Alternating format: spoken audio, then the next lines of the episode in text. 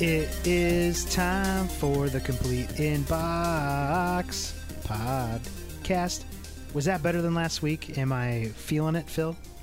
You know, I don't like to compare them. I think they're all beautiful individually, and uh, they're all part of a great set. So, no, this was as good and no lesser than last week. No but lesser. I, mean, it's a should have given more mouth guitar. Wee wee wee. Oh, you're Wait, right. that's more. Nah, never mind. This one did suck. That's more drill than air guitar or mouth guitar. I need to work on my mouth instruments. Apparently, it's not good. you gotta get. Oh, that's that guy from uh, Police Academy. You can get in touch with this guy. Oh, Yeah, what's his name? Michael Winslow? Winslow. Michael Winslow. Yeah, yeah, he's he's the guy. Yeah. yeah. That's the dude. Yeah. Uh, all right. Well, welcome to another episode of the Complete in Box Podcast. This is numero five, Phil. That's Cinco in Espanol. We've arrived. yeah, we finally made it. It only took us a little while Mhm. to get to episode five, but we've done it, man. I'm pretty excited. That's right. Yeah. Uh, so today is a great, going to be a great episode because we are going to chat about video game movies or video games within movies or movies that have video games in them. Uh, because it's really hard to decipher, and we're going to chat about this in a little bit. And then uh, at the end of the show, we're going to talk a little about Ready Player One, and we'll make sure we give you guys plenty of spoilers because we don't want to spoil the movie for you if you have not yet gone. So, and which is going to be great because Phil and I, I think differ on how good the movie is. So I'm really excited to get into that. Yep, absolutely. You know, obviously we have to start with you know how was your week, Phil, or in this case, what ten days? How was your how's your last ta ten days been? You know, it's been pretty good. Um, yeah, just kind of hanging out, keeping it low, and just fixing up stuff around the house. Continue to work on the nursery and just That's kind of some right, upstairs. because you getting having some- a baby, son. I am having a baby. Do you know what kind of baby it is? a human one? A hu- hope. Thank goodness for that. Uh, will it have uh, the appropriate parts? Will it be a boy part, girl parts? I hope it'll have all the appropriate parts. Um, beyond that, I don't. Uh, the wife and I know, but we were told by more than one recent set of parents that to keep that under our hat, because otherwise you announce it and then you just start getting piles of either blue or pink shit in the mail Right. from everybody you know. So instead, now everybody just have to buy us regular old diapers and You're not going to have one of those that, uh, like really trendy uh, gender reveal parties. zero. No, I hope not. Gosh, I hope not. No, we won't. Uh, wh- why not, man? Those are like the all the rage now. You can put it on Instagram or Twitterscape. Or If nothing else, the fact that they're all the rage right now should tell you, after the years you've known me, just how much that makes me I want have to do little then. to no I just got to be contrarian anyway. I have never been to a gender reveal party, and I will never go in my entire life. So, any of my friends listening to this, if you have a gender reveal, reveal baby party, count me out, and just tell me the something. You know, register at Target, and then I will send you something. Yep. Speaking of which, have you done the registry stuff? Have you gone out and registered uh, uh, for things and whatnot? Yeah. I, well, I okay. I haven't. My wife has. Um, she's taken care of it, and we sometimes. I don't. I don't say bicker. Uh, but we disagree sometimes with the stuff that she feels like should go on the registry. Um, but uh, you know, like everybody says, the secret is to just put everything on it. Yeah. See what you're. Yeah, you know, I a lot of it. I'm excited about trying to get really good deals on some of the bigger item purchases, and so far we've just crushed it. I bet we've gotten a hold of like 700 bucks worth of stuff for like 300 dollars. Whoa, that like, is, really in fact, savvy. crushing. Yeah, it's legitimately like I was. It, we go shopping for this stuff, and I'm kind of chasing a dragon. Like I really want to land a big deal because I'm like, oh, it felt so good last time. Like I really want to just haul this stuff in my arms to the vehicle in the parking lot, just thinking, yeah, save 200 bucks. You know, like I really, it's been awesome. But um, some of the stuff, you know, you're not going to save money at Target. So it's almost like I just want to put all the stuff I can't possibly save money on, which is basically diapers and stuff like that, on the registry so I can just go out and get all the, just snatch up all them good deals. Dude, hot deals for hot babies. Hot deals. Yeah. That sounds terrible. I can't believe I just said that, but whatever. It's fine, man. you're having a baby. You're registered. You're doing all the appropriate things. Yes. Uh, if they ever I- gave yep. me a registration gun, I just go around and literally just like start just bling, bling, bling on just everything I've ever wanted that I never got as a kid. You know what I mean? Uh, so Oh, yeah. like, yeah, Chutes and Ladders. Let's go, never got as a baby. Baby's first board game. Let's do it. You know? Man, deprives you as a child. Didn't get Chutes and Ladders. yeah. Well, I mean, yeah, I, I led a terrible, terrible childhood, and now that you brought it up, I let's get sad about it. Oh man. Uh, uh, so yeah, before we go any further, I we have to, you know, of course, return the favor from our friends over at the Loose Thursday podcast. yeah, absolutely. And you know, I was gonna bring a beer in here, uh, but then I forgot because I'm not good at beer. Mm-hmm. Um, but what I am good at is saying thanks to the Loose Thursday podcast for essentially calling us out on Ron right. Perlman. Like I didn't realize. I was gonna say, let me squash this Ron Perlman shit right here. this is Uh, ridiculous. no, Ron Perlman. Ron Perlman's great. I, did, I even think I even said right. I even said Ron Perlman is such an awesome guy. He wouldn't give a shit about whatever comments we would have. So I think you asked like, would it hurt his feelings or something? No, he's he'd be above it. He's really awesome. That does not change the fact that that dude's face is a wreck, and I think that's okay. it adds to him as a person. Um, I think it makes him a better person. I don't want to see a handsome, a, a the dapper young uh, Perlman. It wouldn't wouldn't work. Wouldn't work. Uh, so Yeah, no, I I agreed. I also found out that Ron Perlman is actually a great follow on Twitter. Uh, Really? Yeah. So I actually created a Complete in Box podcast Twitter account, which, by the way, you can follow at CIB Podcast at twitter.net. That's not even a way. That's not how Twitter works. You follow us at CIB Podcast. There you go. And Ron Perlman was one of our first follows. Him and, of course, our boy Sean Astin. Um, obviously, yeah, and he he had a tweet recently that had me like, "Whoa, dude, this dude's reckless." Uh, where he mentioned something about the Louisiana legislation. Um, like ten out of twenty-five people voted for it to be okay to have sex with animals or something like that. and I was Christ. like, "Dude, like." That's crazy that you just went out and just called those dudes out like that. That's pretty freaking. so he was like in favor of the law. yes. right? Oh god. Yeah. No. No. Ron Perlman. Oh, good. Ron Perlman. If you're out there, you are not in favor of. Meanwhile, I just love. I'm just imagining. Just right now, just Pat and Rybuns like just twisting in their chairs, like, oh, fucking, don't say that about Perlman, man. Uh, well, I, yeah, I don't think anybody has an issue with Ron Perlman. In fact, like he was a dude I love to hate on Sons of Anarchy. Like he did so good. Sure. He's oh, like I know. Joffrey yeah, Baratheon. You know what I mean? That dude who played Joffrey Baratheon. Like if I ever saw him in real life, it would be really hard for me Oh. not to like avenge a lot of deaths in Game of Thrones. Right. You know what I mean? And the guy, that guy as well, is just like this excellent human being. Yeah, and I think he actually Um, like yeah, quit just a great- like really just great like actor. Mm-hmm. on just like his life, which is oh yeah, and I want to say the guy's like a physicist or something. Like he kind of went to a higher is. calling. He felt. Yeah, right. Like he's like really super bright. The guy played Joffrey, but not. I'm sure the same goes for Perlman. That guy's great. Who else were they clobbering us for talking shit on? Um, oh, Sean Astin. All right, you put me in that position, Rich. You were talking about how the guy was like the hero of nerddom, and I was like, we gotta fucking listen. I said that he doesn't get enough credit. yeah. Uh, the No, Sean true. Astin Talk Show, brought to you by Rich and Phil.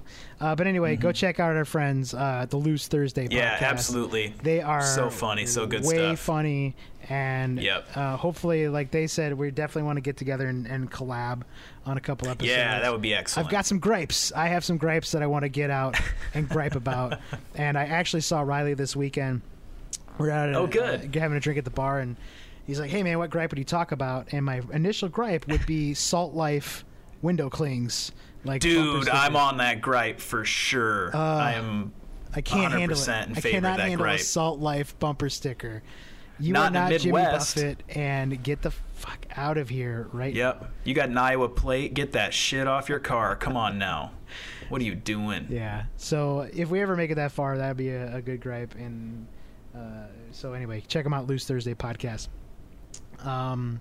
So anyway, yeah, Phil, let's go ahead and let's uh let's dig in. I'm just I've been antsy ever since I saw Ready Player One, uh, and I'm just I'm ready to go. I'm ready to go. So Phil, let's go ahead and let's get into this. Uh, before we get into the movie talk, and we'll kind of lead into the movie talk when we talk about this. Our boy Billy Mitchell's back in the news, man. What, He what is is. going on with? Uh, a and we talked about him. I think we, We did. yeah, a lot. and this very subject, right? Yeah. Uh, but now it's official. He is now no longer the dude at Twin Galaxies. I mean, they took away all of his scores. Yeah, absolutely. I think it was a, a smart move on their part. See, all right. So last time we talked about it, because you would raise the point that people had really at this point kind of. It was even up for debate. It was clear the guy had used MAME, the multi arcade machine emulator, to uh, record his plays of Donkey Kong to get all these records. And one of the distinct rules within Twin Galaxies, if you're going to be playing uh, Donkey Kong, it's got to be on original arcade hardware. Because not necessarily that it, um, by using MAME, it it just means you're cheating. It's just that it opens the door to some ways you can mess with it in the background that's harder to do than it would ever be on an actual cabinet. And I feel like Donkey Kong is one of those machines that there's so many of them that if you're going to seriously compete to get into a record book, to have to somehow get one of those machines at your fingertips is not a big ask. So, all that said, it was really clear that Billy Mitchell knew he shouldn't be doing that. And I still stand by the fact that it catches them lying, right? They, in watching these hours of footage, given that we everybody knows the algorithm, not everybody, geez, I certainly don't, but there's an algorithm known for Donkey Kong. I feel like the people who Right. review it can look at that stuff, but the fact that we know he's got these machines in his possession and he's still using MAME, it just it totally raises suspicion. But I think for me the most condemning part of it all, which is really what was portrayed in a big part of uh, the King of Kong, is that the guy was uh, basically an evil overlord at Twin Galaxies for fucking decades, and he had his hand firmly up Walter Day's ass and ran his mouth like a puppet. You know, sorry, no disrespect. To, well, how can you say that about Walter Day and then follow it up with no disrespect? Anyway, the point being that um, he was he was a total dick, and he had been, I guess, a total dick. 'cause a lot of people who have been affiliated or closely within the Twin Galaxies world over the course of many years have come out lately and been like, yeah, he would try to pull shady shit, and we would when we would point it out or ask it about it, it he would either push us out or just threaten. If ever there were enough other people in Twin Galaxies to do something about it, he would just take it out on them. So, no, the the guy was a total dickhead, just a a real bad bad example of this type of I don't know nostalgia and this really kind of awesome thing that I think a lot of people are excited about. And what's also what makes it the worst for me is I feel like uh, there's a big voice of calls that are like, "Well, he's so great and he's such a big part of the history that even if he lied, it sucks to kick him out." And I just think that's crazy. And that's for me because, sorry, I know I've been rambling, but the last time we talked about this shit, uh, I pointed out that I think he his villain part right in the narrative of this whole thing is so awesome and i really do appreciate him that about him but you know you can't that isn't enough to balance this out. So i'm just really happy that i think historically twin galaxies made absolutely the right decision. They're thinking forward and they're thinking about their credibility uh, to continue to house records. They relate to games old and new and uh, just a really good move on their part and good fucking luck to Billy Mitchell or Millie Bitchell, whatever you want to call him. Or as our that one dude in the what was it, the King of Kong calls him Silly Bitchel. Uh, That's what it was, Silly Yeah. Bitchell. That's yeah. right. Which okay, so which brings me to a point. So in that movie, uh, in the King of Kong, right, uh, Mr. Awesome, uh, in the movie, Right. is very upset Yeah. with Billy Mitchell because he feels like he's been like strong arming him out Yep. of Twin Galaxies. Now, I bet that is a hundred percent what did happen. I didn't believe it even back then because the dude's so weird and unhinged himself. But right. yeah, But I mean, like, so to me, this validates a guy like that who you're right is just nuts. And if you want a good show, just go ahead and Google Mr. Awesome video games, and you'll probably and maybe not do it on your work computer computer because there'll probably be some not safe for work stuff that pops up. Uh, but Okay. the dude essentially wrote a comic about himself uh, and is covered in naked ladies. Like he's literally like course he having sex with a woman in a comic book. I think they made a movie off of it, and it's called Joysticks. Uh, I can't wait to talk about joysticks. It's going to be the best conversation ever. But back to this Billy Mitchell Yep. thing, it's it's a big deal.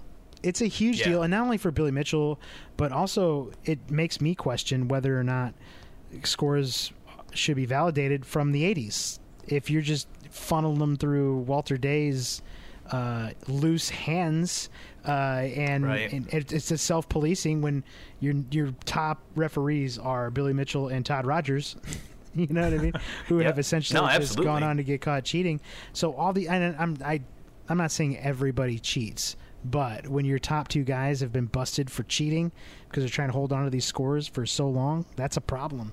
And it, I, if I were a score holder from the 80s or 90s, I'd probably be shaking a little bit because there's a good chance that my score is no longer valid. Yeah, I hope so. I hope. Yeah, that's actually a really good point. I had not considered the wider repercussions of that. It wasn't just like this isolated actor. It really is. He was kind of the the don of this uh, little crooked mafia dudes up. Isn't that funny? This all the organization and decades of lies and secrecy and all of this, right? And it's over high scores in Donkey Kong.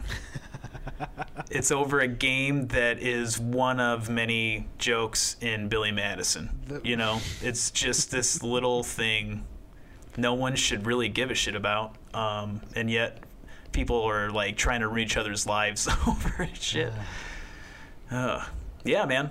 But yeah, so good riddance to bad dudes. Well, they're also talking about him. They're pulling the record of his first uh, perfect Pac-Man score. Isn't that well? Yeah, well, that's because his first perfect Pac-Man score probably was bullshit. He'd only earned that in what, like '99, or it was. It's not that ancient. Yeah, it's not that old. because he's got old scores that are pretty great, and I'm sure they're blown out of the water now. But he was one of the first kids.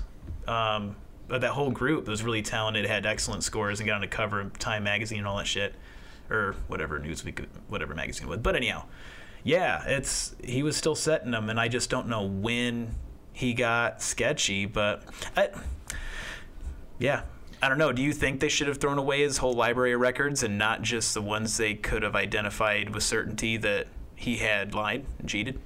Well, this goes back to the uh, the talk right now of let's say the steroid era, steroid era in baseball. Sure. So Barry Bonds was an MVP and an and a Hall of Famer before people considered him using steroids. Oh, okay. And Now, but let me jump in real Sure. quick. When you say people considered, um, I feel like that is such a live thing, right? And it covers such a span of time. There probably are people who've looked at game footage and have seen the way his arms swell up, or you know, his body probably changed and his hits, yeah, all statistics, they- they everything always- probably does kind of line to Barry up. Bonds' head as like the moment. Oh, yeah. like, you know, this dude's brain is way too large. Uh, he's definitely juicing. Sure. so the debate is, you know, Barry Bonds has been on the Hall of Fame ballot now for a number of years, and he gets a number of votes, but it's never enough because people still consider it cheating. Is cheating Mm. now? Also, there were no rules against steroid use during his career until the very end. Uh, it was just sort of like, you know, steroids illegal, obviously, but like, you know, they never tested for steroids for a very, very, very long time. Sure. So you could you could go look at it that debate. It could be well, Billy Mitchell was a superstar in the '80s, and he brought arcade gaming to the forefront, and so he deserves uh, a little bit more credit here. But Mhm. also, like he was a dirty dude for a long time, and also held a lot of people back. And so, if I'm Steve Weeb, Steve Wiebe, I'm a little upset uh, at all this, yeah. and I'm kind of vindicated uh, a little bit. As they and also vindicated because you've been saying this guy's a dick, and sure enough, he's a dick. Yeah, and, and people gave the filmmaker for the King of Kong a lot of shit because they felt like, you know, they villainized. It was a Billy Mitchell, and- manufactured.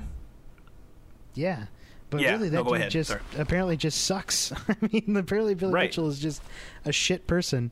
Uh, and I mean, in a personal life, he's probably I mean, he may be a good dude, and I don't want to get in that. But as as far as his video game stuff, though, this is big. This is bigger than I think a lot of people are uh, may think.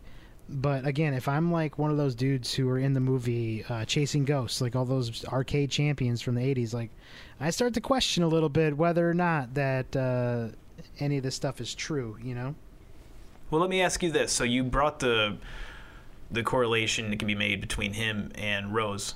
Um, so what do you think? How do you feel about the baseball side of it when you find that there are people who are like, no, he shouldn't be inducted to the Hall of Fame? I am on. Like, what is your feeling about that? So, good question because I am on the Barry Bonds train to get inducted into the Hall of Fame because there's an entire era and there were a lot of people doing it. So, while Barry Bonds still crushed way too many homers, there were also pitchers he were pitching against that were also on steroids at the time. Oh, sure. Uh, but I'm not saying what he did was right.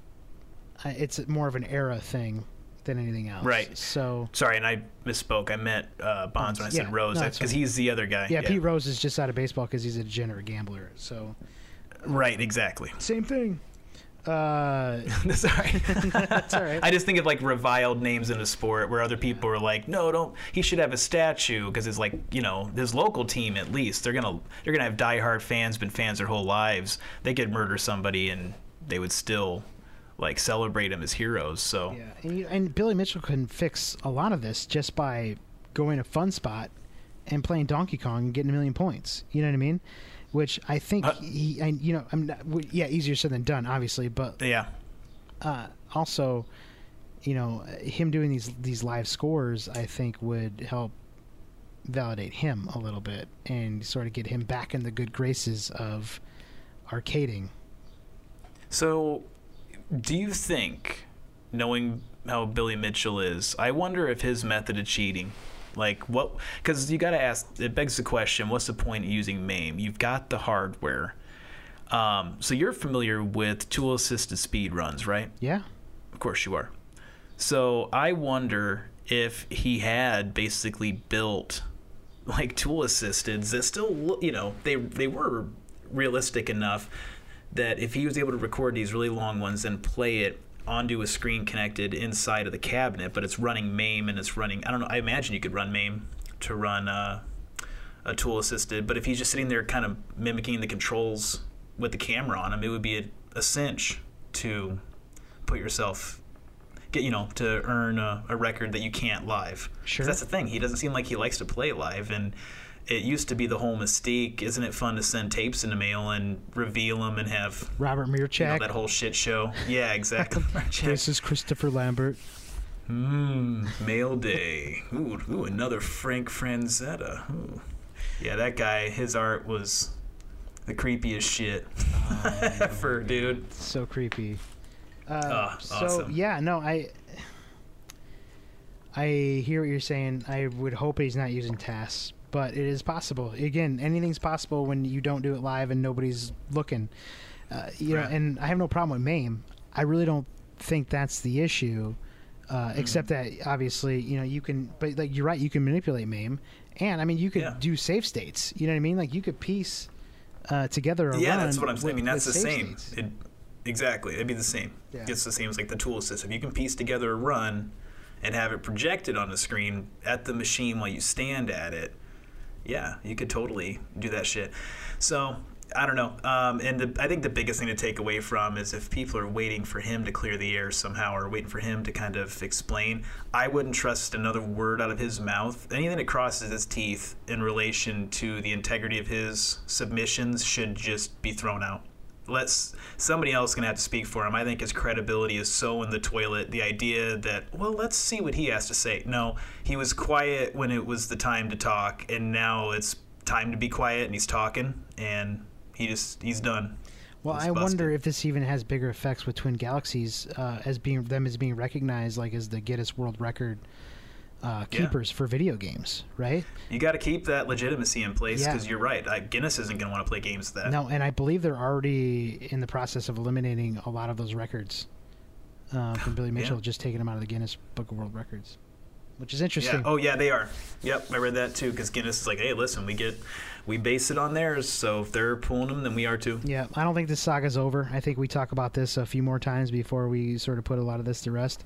I think somebody's gonna have an interesting documentary come out of this because Uh, I don't know about you. I'm ready to talk about video game movies, and some of my favorite video Oh, games yeah. are like the documentaries like King of Kong and Chasing Ghosts. Um, but uh, be, I guess before we get started into the full-on video game thing, Phil, do you have a top five video game movie list?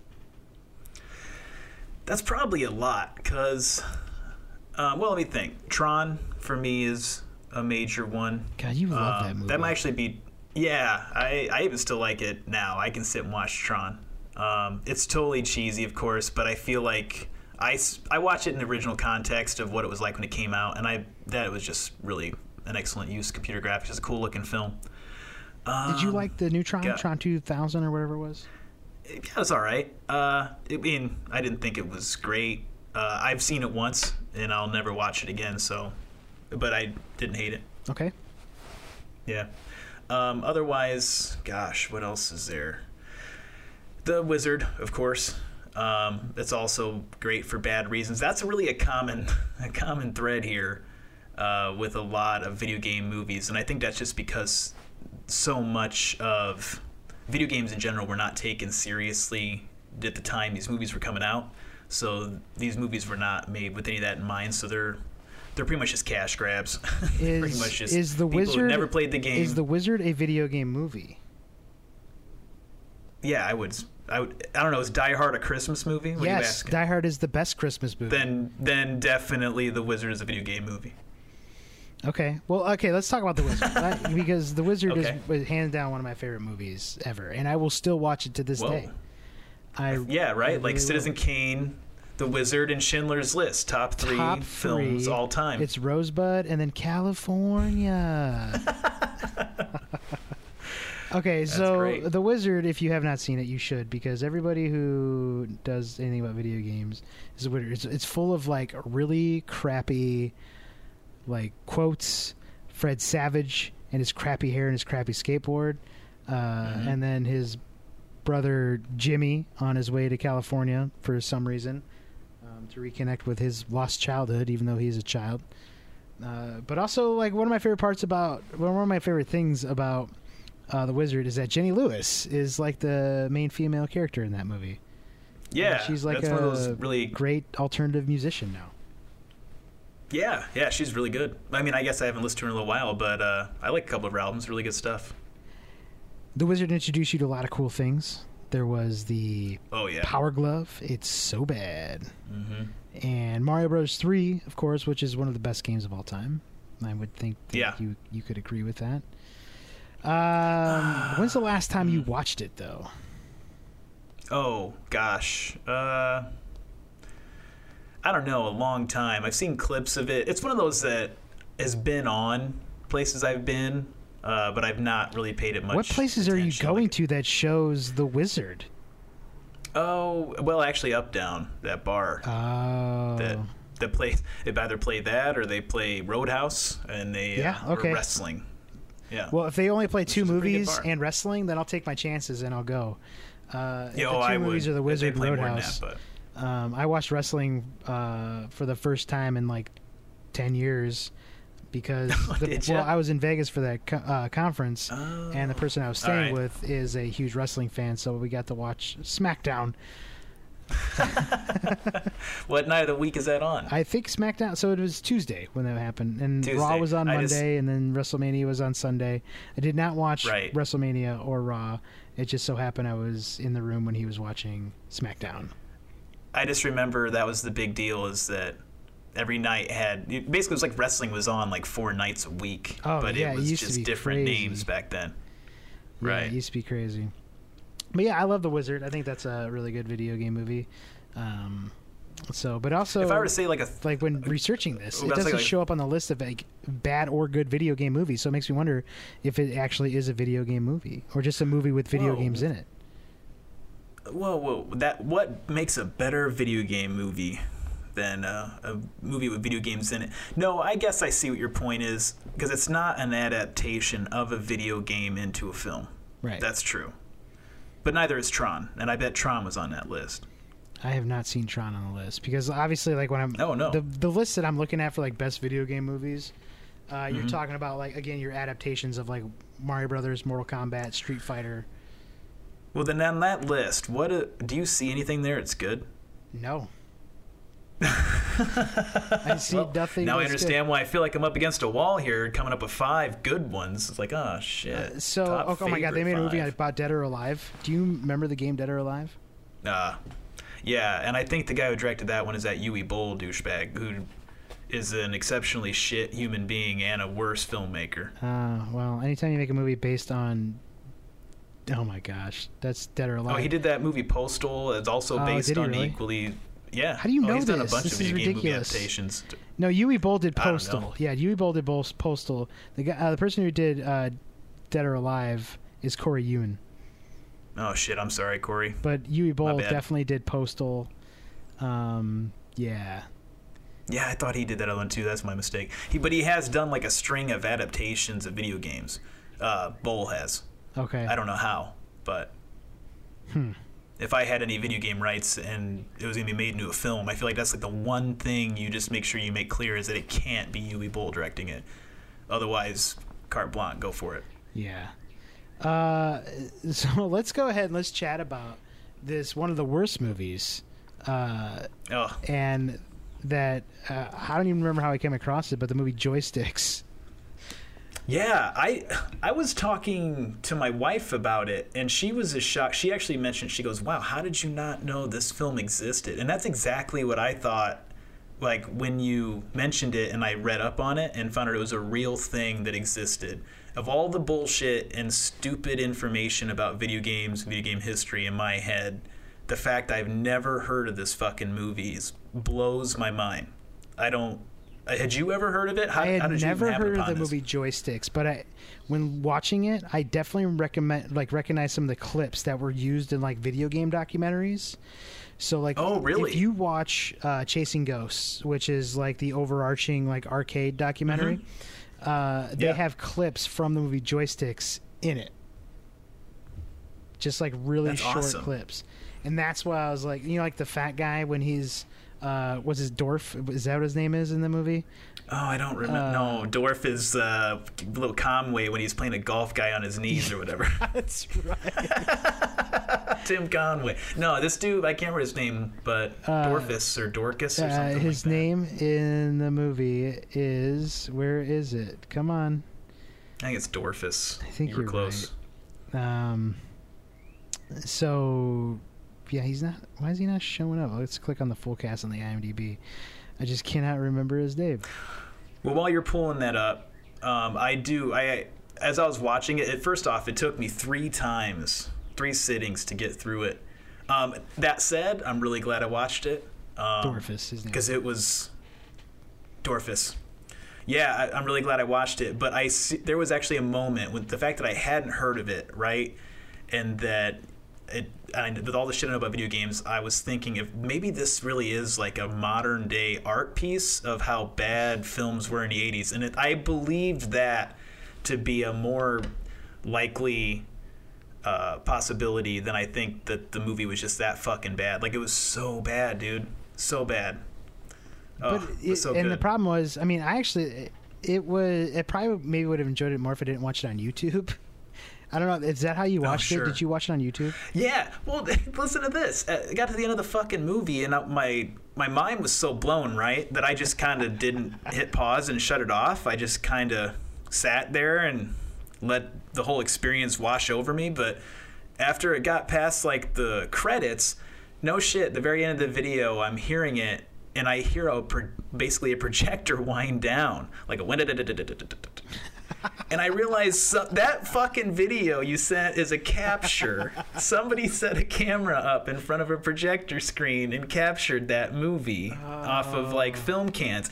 I there's a part of me that feels like I need to get out there and download like that footage because I didn't even look into it. I wouldn't be surprised if there's like no VHS or no or no DVD pressing of it. It could just be some movie that no one wants to touch because it's such garbage that the only way you're gonna get to see it is if you got an old fucking 16 millimeter camera in your garage, which uh, I can't imagine there's very many people who have that. So the premise of joysticks is a video arcade owner who has to deal with a very angry businessman whose daughter likes to hang out at the arcade and who tries to shut him Uh, down. let me.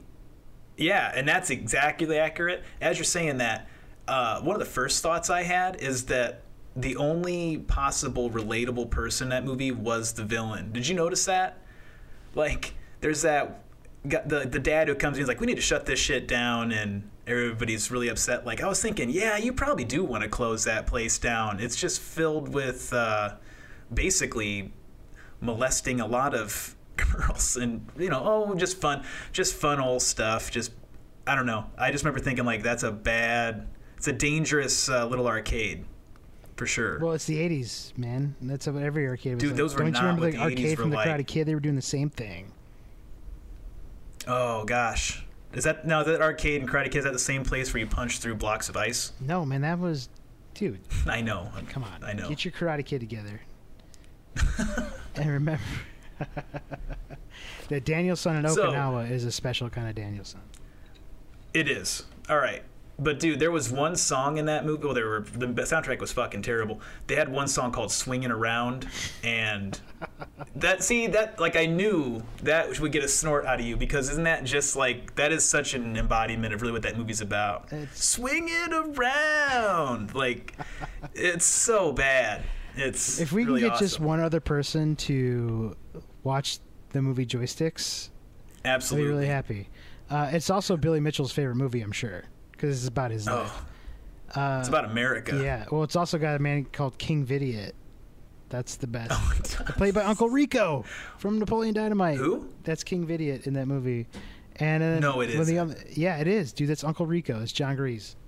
King Vidiot Really? is Jon Gries. Yeah. Holy shit, that's kind of because I really just thought this thing was made in another dimension because I couldn't find any connection of this thing to real life. Holy shit! And the only- no, and I, Go ahead.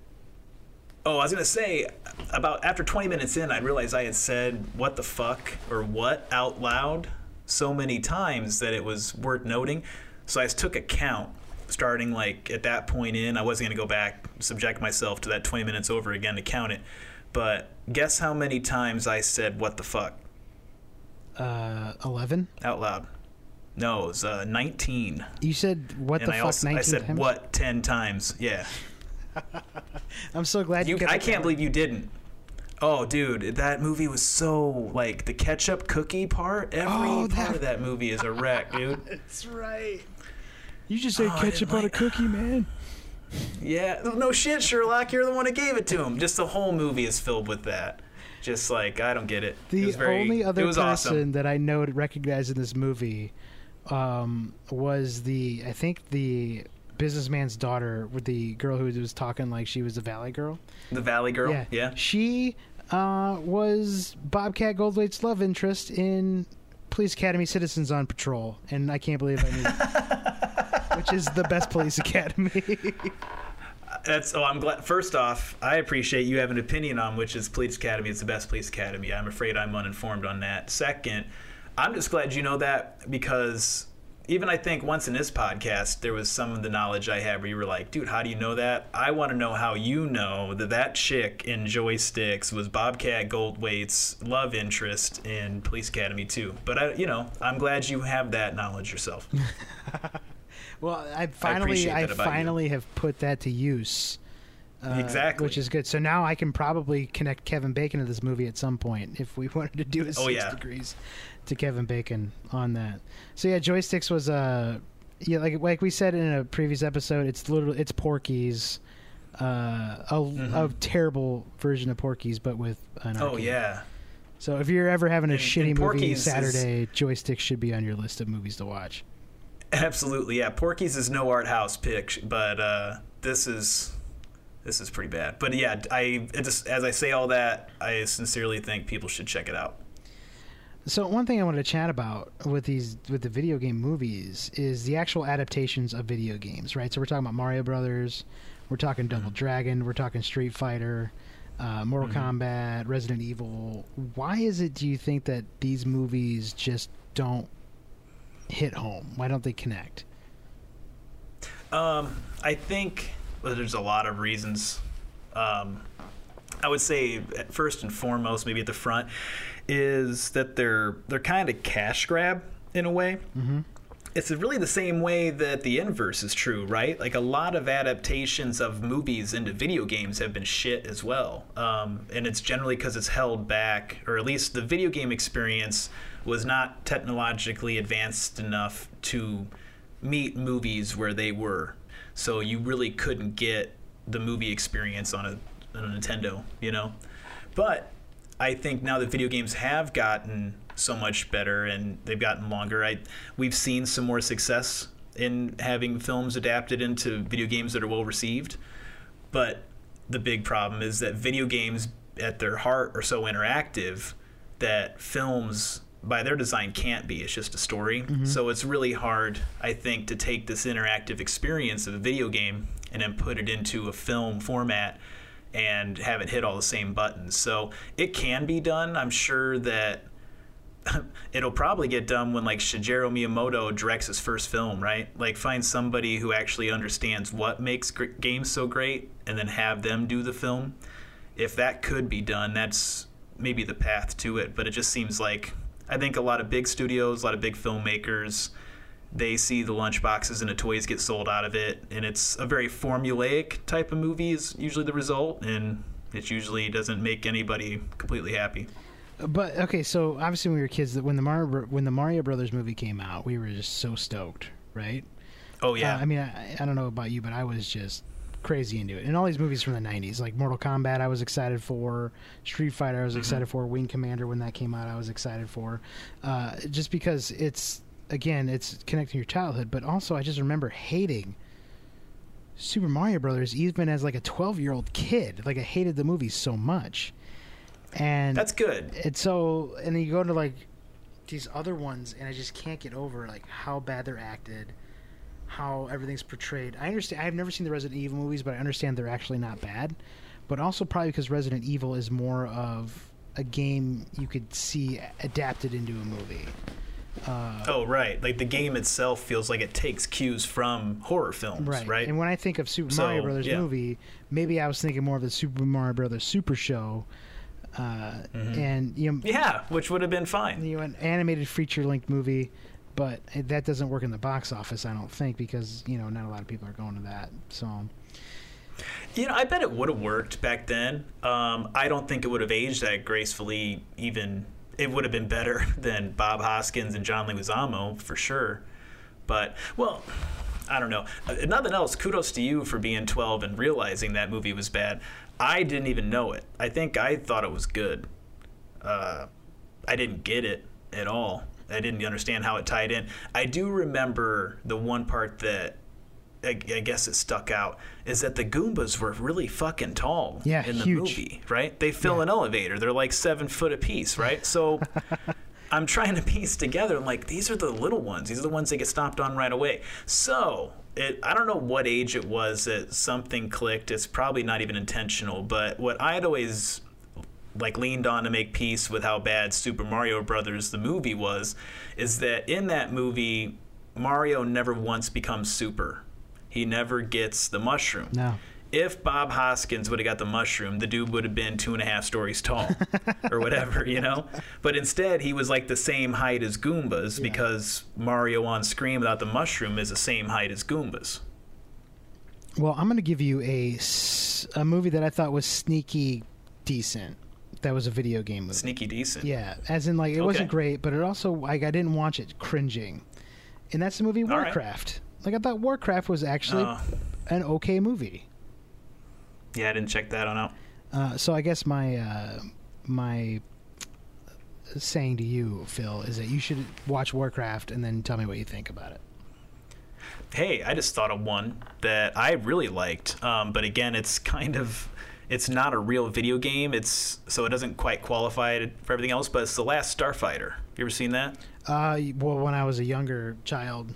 Yeah, yeah, it's old. I remember that one being pretty good. I bet that one hasn't aged like any worse than any other sci-fi movie from like 1987. Yeah. But yeah. So I guess now we can get into like I guess the chat about you know just some I guess movies with like games or a game like theme, if you will. Uh, so we already talked about the Wizard, which I thought was awesome, uh, and I still like it to this day, even though it's crap. I mean, it really is. But like a movie I thought that was really amazing was Wreck It Ralph. Like that movie Oh yeah. Pones. Like it's so good. Yep. I love Wreck It Ralph. That's one of my favorite animated movies, and I'm super excited they're making a second one. Uh, that Yeah, I'm looking forward to that as well. No, you're right. That was a that was a great one. Uh, other movies that I c- would maybe consider to be like a video game style movie. Uh, I enjoyed the uh, Grandma's Boy. That has some video game Okay. undertones to it, It did. and it was obviously hilarious. Uh, did you see Grandma's Boy? Are you a Grandma's Boy fan? Uh, you know, I've that's one of those where I've just seen it in pieces, but it seemed pretty funny. Um, but I've only able to catch bits here and That's there. right. I forgot you like all your movies to be just extra, you know, cool. Um, No, that's pretty cool. All right, the, the, yeah, I'm not gonna take any slams. Whoa, Phil, you're not up to speed on your Adam Sandler library. Yeah, let me get. I just got to get through Jack and Jill, and uh, Click, and what was that video game movie that he made? Let's talk about that one recently. Pixels, dude. How how good was Pixels? Uh, I think the world would tell you Pixels sucked, uh, but I will tell you But that what I, would Rich Green tell Rich me? Green did not hate Pixels. Oh, good, good, dude. Don't hate Pixels. Fuck you. Love it. Fucking love Pixels, Rich. I I don't love Pixels, but I don't think it was as bad as people said it was. This is, this is I feel like we're gonna go back into Sean Astin world where I have to defend myself because I like a stupid fucking movie. No, no, dude. You can like. Oh no, it's all right. Again, I think it comes down to the nostalgia for me, and Mhm. the, I hate Adam Sandler movies now. But there's a couple that Yeah. I'll watch that are recent Oh, yeah. that I definitely don't hate. Like I don't hate Pixels, Oh, and I 1000% don't hate the movie Grown Ups. Like I like the movie Grown Ups. Okay. No, see, I so I hate on Adam Sandler, but obviously I still uh, really enjoy the shit that came out when I was like 13. You know, the very early The stuff, Billy, Billy Madison and the Happy Gilmore, and Happy Gilmore. Right, but I, I I also don't hate on people who do still like him because I don't think he's changed that much. I think I have, you know, in terms of what I'm wanting out of Never movie. change, Adam Sandler. So, yeah, like I think he's he's still putting them out there. He's doing them his way. I think there's a lot of people who really appreciate that about his movies.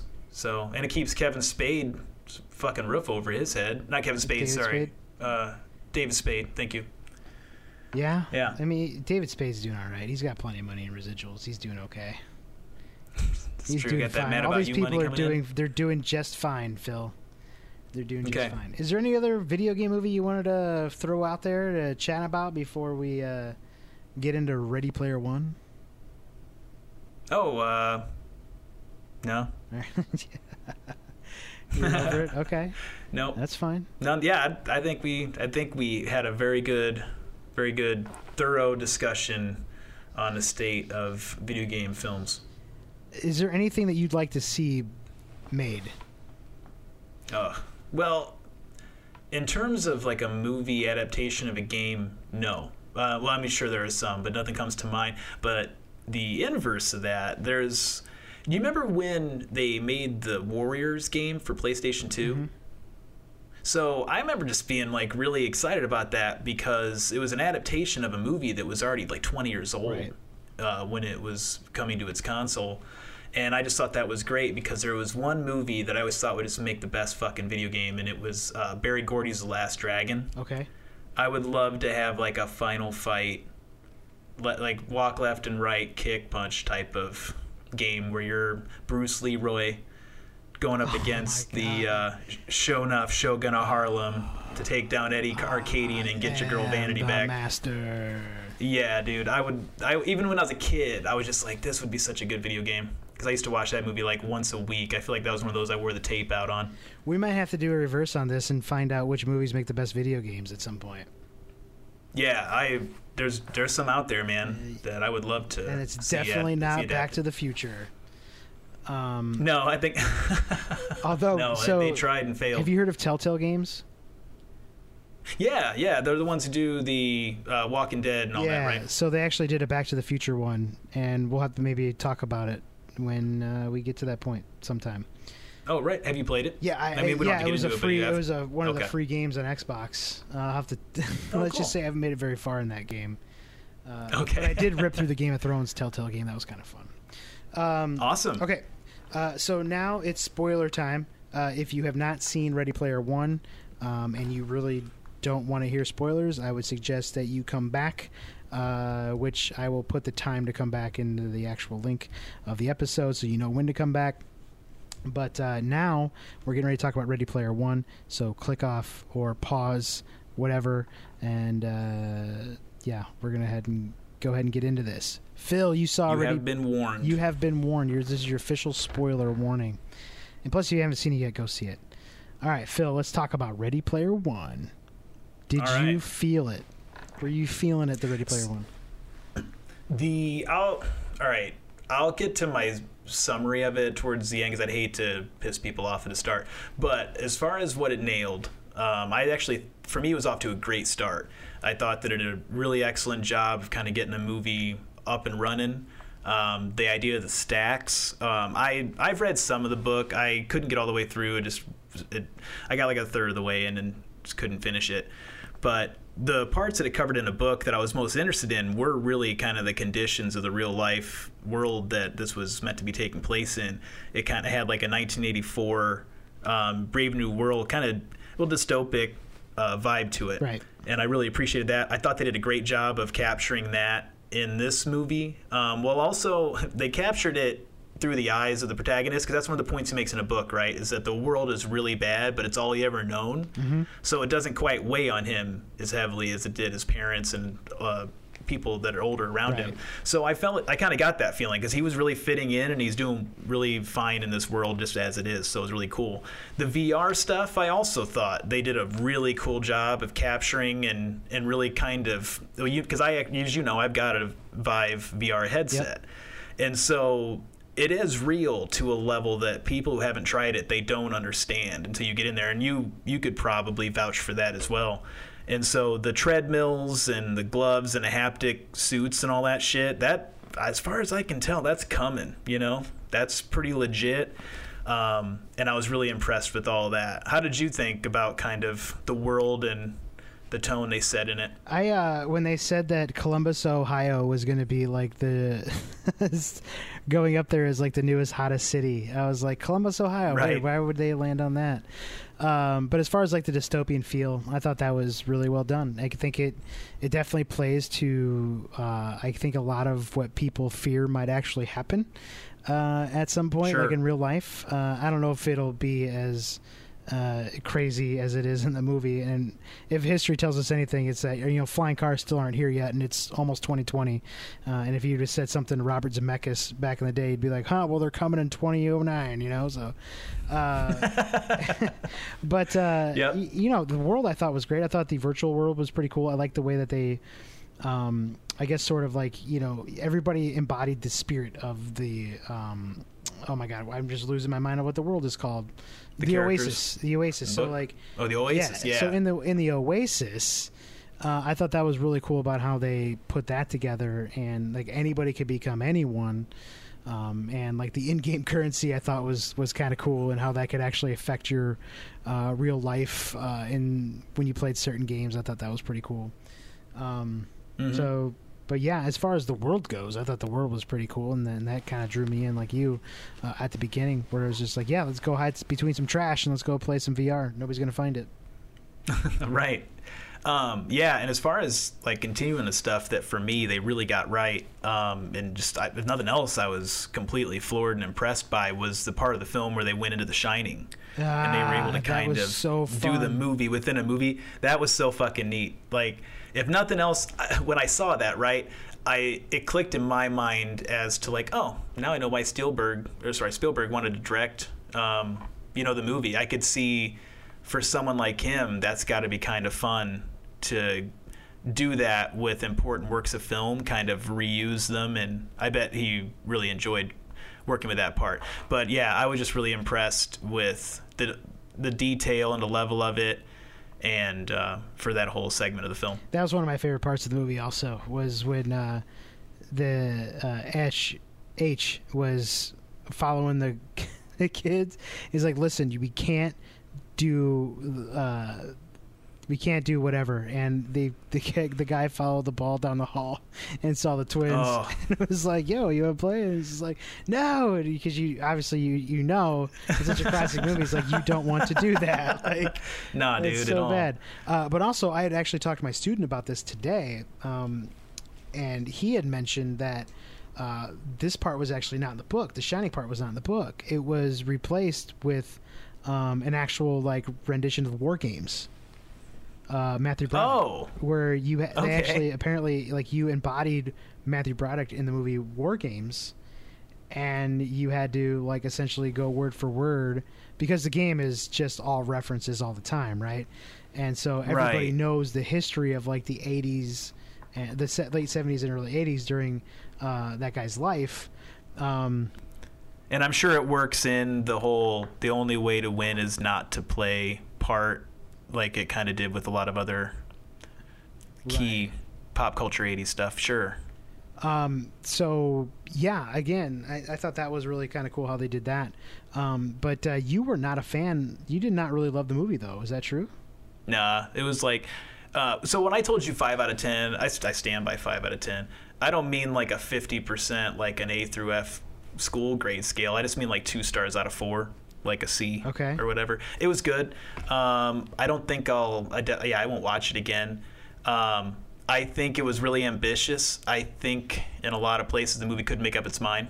I think uh, you know it really wanted to maybe not exactly even tackle some serious stuff, but it just seemed like there were some moments in the game, or sorry, in the movie, right, where they were like really intense. Where I don't know, I've never really been a huge fan of like comic relief in those moments. Like some of my least favorite parts of the movie. Uh, the Matrix, those movies are when someone's like, "Yo, man, this is really crazy right now," just like kind of trying to crack wise. I'm always just like, uh, I don't know, it takes me out of it. I feel like there was a lot of that in this, but I maybe that's to its credit and more than it is um, to the lack of anything because that's really how a lot of 80s films were right? That's how a lot of them were kind of paced. And i'm sure that really had a lot to do with why and um, spielberg chose to st- tell the story in a way he chose to tell it. I'm sure he was kind of maybe even looking for that type of narrative. And so while that type of movie for me now is kind of like yeah it's okay like it doesn't bowl me over um, in that way it might even be kind of true to uh, what it was trying to kind of emulate I so it gave me, and I don't want you to get upset when I say this, but I feel like you're going to get upset when I say this. It gave me wow a it's Goonies gonna be like vibe. really It gave me a Goonies vibe, and not like because Okay. I think the No, movie's that's as exact- good as yeah. Goonies, but because mm-hmm. it just it's very to me it's very Spielberg esque in the way that the story is told, Totally. and it's just like a young group of kids like just trying to figure shit out. Right, their world Yeah. sucks. Let's go on an adventure and let's make it better. You know what I mean? And so in that way, I was just Yep. like, I was like, I felt so Goonies in it, and I guess that's the reason why I liked it so much because I gave it between a seven and eight out of ten for me because it was just it was an enjoyable like experience for me. And while so there's like three out of that- four stars yeah. So like there were Okay. there were parts that made me cringe a little bit. You know when like Yeah. the dude like fell in love with Artemis just like right away and it was like, hey, so I'm gonna, easy. Yeah, I'm right? shove my tongue down your throat. Uh, but you don't even know him. And it's like doesn't care. Touch my dick. You know what I mean? Like it's yeah it was so weird that was just that to me that was just so off for like the the what we're trying to portray here which is literally is just about you know it's a shitty world but it's about Mm-hmm. friendship and it's just like we crossed the line from friendship to fucking in like three minutes it was so weird Yeah, it was really, and that's exactly it. There was, I think, a lot of it.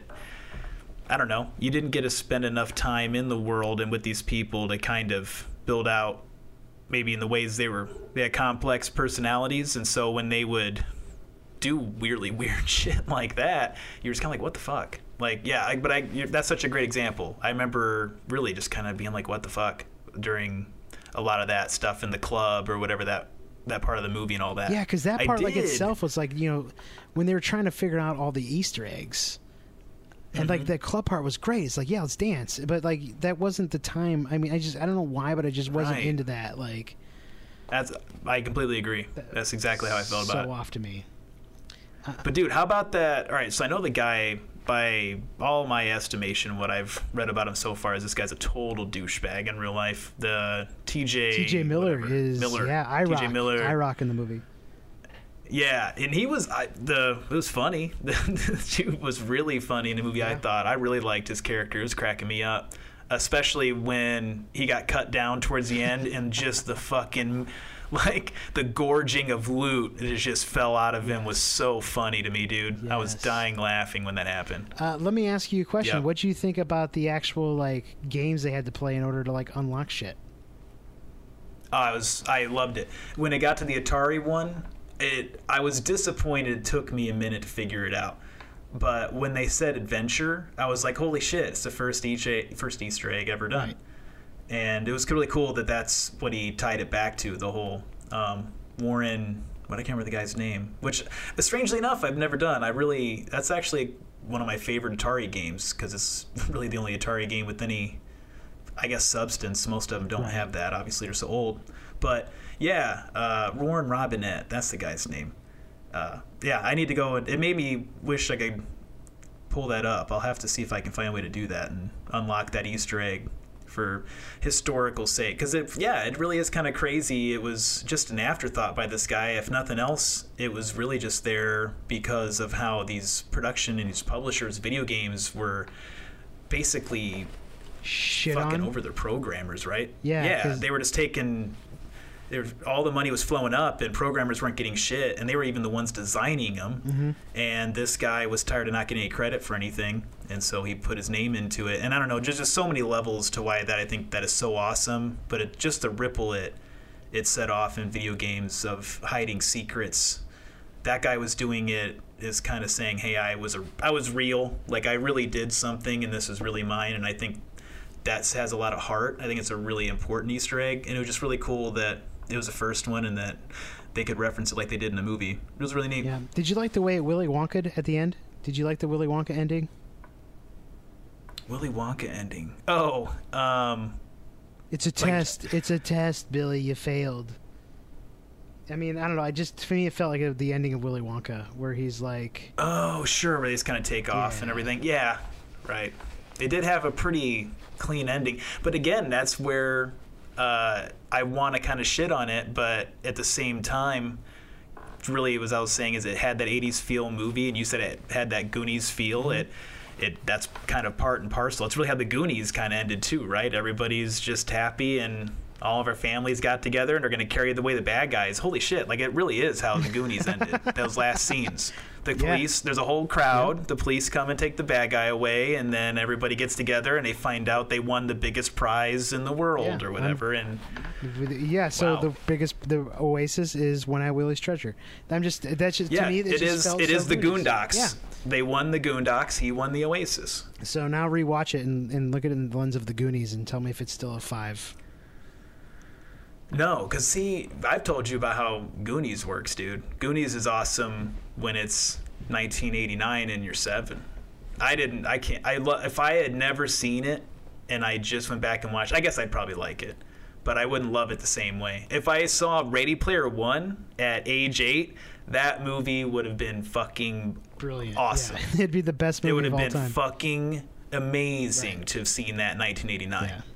You know, oh, absolutely. Uh, do you think there was too many references, not enough references uh, to our childhood? Did you? I think Was it the overdone? movie did did well by it. I've heard that the book is just out of this fucking world referencey. Yeah. Like it's basically Pandrous, where it's like, hey, hey, hey, millennial, like older millennial white male, like, do you remember Ghostbusters? Do you remember? You know, it just lists off everything that a, has hit your life and your when you're Yeah. that that subgroup of people.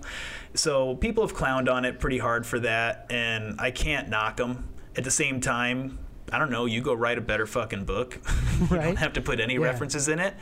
Um, but at the same time, I'm I can see where they're at, and so I think with that in mind, the movie probably didn't want to just seem like it was just basically clickbait. The movie where ooh top ten cool things from 1980, I'll click that. Like Right. they really kind of tried to stay away from that. I think they did, and it was a better film for it. They the references they did put in were pretty pretty excellent. Yeah. Uh, so okay, so one of my students, uh, had told me, he's like, yeah, reference the movie. That's what he called it. Like, he's like, very Player One. Yeah, reference reference the movie. the movie. and I was like, man, that's really good. Like, this is really good. I'm gonna use it on my podcast tonight when I talk about it. Uh, but then the other person who watched it said that there wasn't enough references. So, um, I found it kind of interesting. But he also read the book. And so he probably was waiting for more of the references and stuff like that. This Mm-hmm. Oh, actually yeah, makes me want to read the book book, if I'm being honest. Like, I kind of want to get into the book a little bit. I hear it's a pretty, it's a page turner. Like, you just kind of go, go, go through it. So, um, Yeah, for people, some people, I it I couldn't because, uh, like I was saying, it it just felt like the even in the references, it was. I didn't know them all either. Like there were so many, dude. Like I don't know Battlestar Galactica. right. There's a couple of things that even though I know that they Well, apply also, to like, my, something like my Gundam. age range are out of my reach. Gundam wasn't yeah, dude, really don't know shit about Gundam. Yeah, Gundam wasn't really in our No. generation. No, it wasn't. Like Akira was. Oh, so shit with that bike. Yeah. yeah. Yeah. Sign me up. That is the coolest motorcycle in the history of sci-fi. At least it certainly was when I was a kid. Yeah. So yeah, I mean, it was I, again. I liked it. I thought it was an enjoyable movie, I, but I looked at it as a lens It was like, okay, I'm getting transformed back my childhood. I'm gonna like, And that's that's where I'm gonna be in this. that's that's really the approach. You definitely took the right move on that. I went into it more like like a 35 year old um, film head geek Right. who like really likes Spielberg shit, and I do really like. I know I always make the joke uh, when people start naming favorite films and they name something like The Wizard. I include Schindler's List.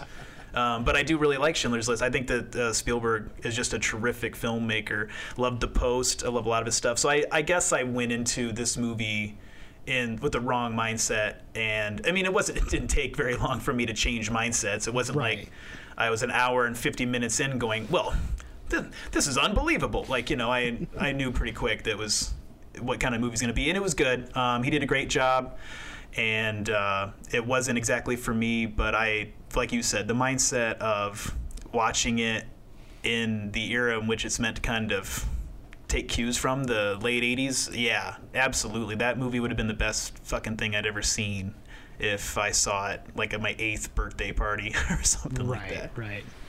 So yeah, Ready Player One. Um, I mean, it's it's a movie I'll watch again when it comes out, probably whenever it hits HBO or Netflix or, or whatever. But Ooh, um, one last thing on that movie though. yeah, let's hit it. As far as VR goes, did you know those uh, those treadmills are legit?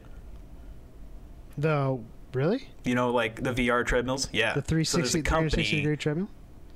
Mm-hmm. So the way it works is you've got one kind of treadmill going one dimension, so like X. They'll say like X and Y, right? But you got the major one. It's like any other treadmill you'd exercise on. It just goes that direction.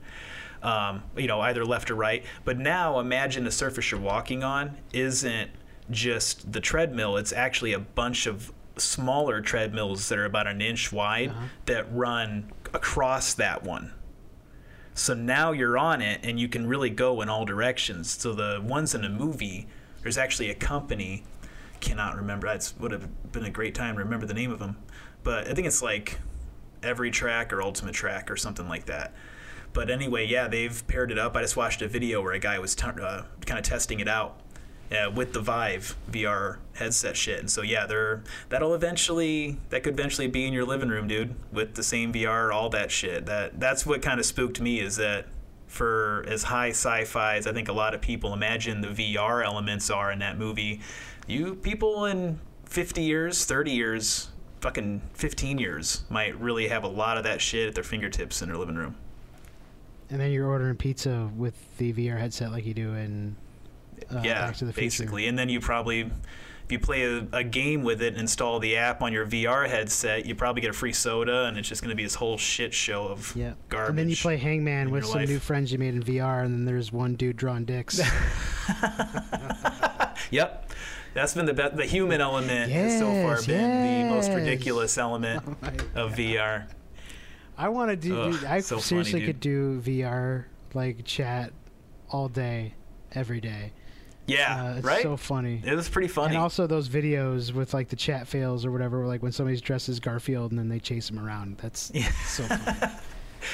Yeah, I really wish I've gotten more out of the, the VR headset that I have. Although I did get clearance for my upcoming birthday um, to drop 60 bucks on Skyrim VR. I've heard that's Ooh. the Skyrim for the Vive. I've heard is like one of the best VR experiences uh, out there yet. So I'll have to let you know how it's going, and you'll just have to catch the the first direct flight over here to Des Moines and jump in the the world of Skyrim. Oh yeah. Well, I need to make a, my way to Des Moines anyway. I'm about due. It's been about a year.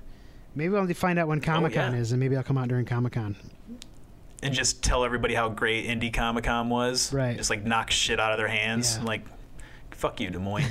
Comic Con is. Well, I tell you what, if we end up getting any kind of a, uh recognition for this podcast at Indy PopCon, you might need to come make a trip out here in June. Oh, I'd be thrilled. Yeah, It'd be absolutely. fun. All right, Phil. Is there anything else that we need to hit on before we exit the fifth episode of the Complete in Box podcast? No, I don't think so. Uh, just special thanks to you, dude. Appreciate it's been five five episodes in the can so far. It's been pretty good. I've had a lot of fun doing it, and uh, another big thanks to our friends at Loose Thursday, um, Loose Thursday. keeping it up. Man, funny shit. So Dude, seriously, yeah, great funny. stuff. Uh, so really, really funny. Yeah, we'll be doing a mashup with them sometime in the future. Uh, make sure you check us out, the Complete in Box Podcast, on iTunes, Podbean. We're on Stitcher now. And after this episode, we'll officially be on Spotify. You have to have five episodes, and we'll be Spotify official, buddy. All right. Good. Uh, I've also created a Twitter for the. You can find us at CIB Podcast.